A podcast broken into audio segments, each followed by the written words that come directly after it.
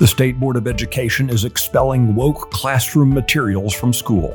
Today is Thursday, February the 8th, 2024.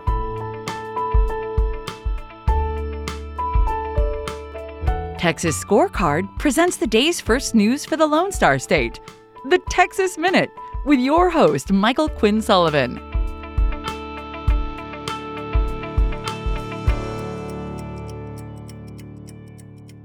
Hey, thanks for spending part of your Thursday with the Texas Minute.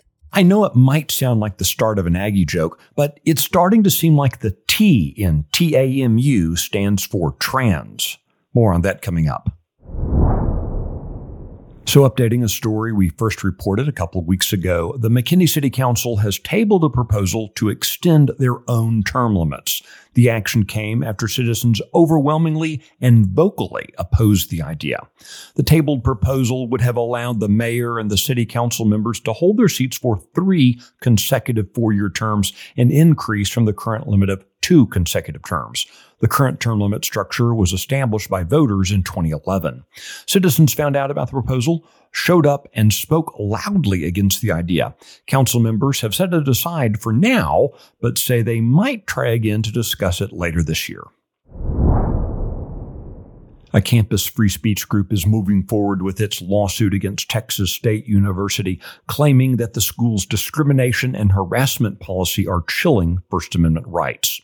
The organization is called Speech First. They argue that the TSU policy creates an environment where students are afraid to speak up for fear they might offend someone and face discipline from the university. Despite Texas A&M's historic reputation as a conservative, tradition-bound institution, a two-part series this week at texasscorecard.com has been examining how the university is pushing hard to the left. That includes university money being spent in pushing transgenderism and other radical gender politics. But it goes beyond philosophical propagandizing. The Texas A&M Health Center provides hormone replacement therapy for Aggies seeking to change their physical sex appearance under the Orwellian guise of gender-affirming care. As Republican State Representative Brian Harrison, himself an Aggie grad, said when asked about the program, quote, if you want a sex change, Pay for it with your own damn money. the Texas Minute will be right back. Are you worried about your kid's future? You should be. I'm Charles Blain with Texas Tomorrow. This is a show where we're going to talk about the issues and the people that are pushing the policies that concern your family, your home, and your kids. Catch Texas Tomorrow every Thursday.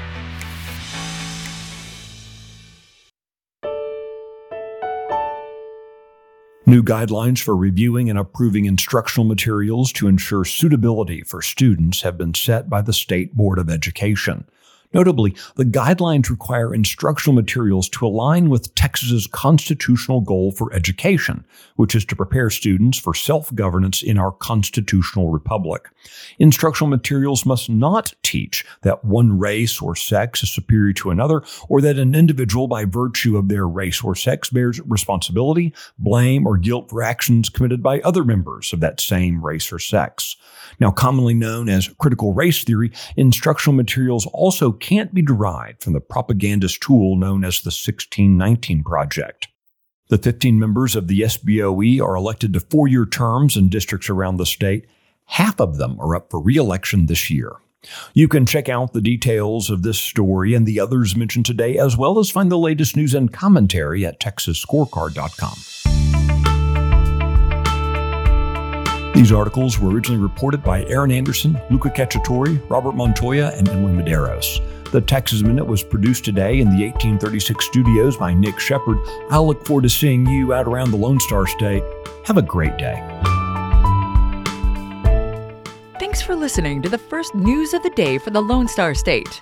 This has been the Texas Minute with your host, Michael Quinn Sullivan.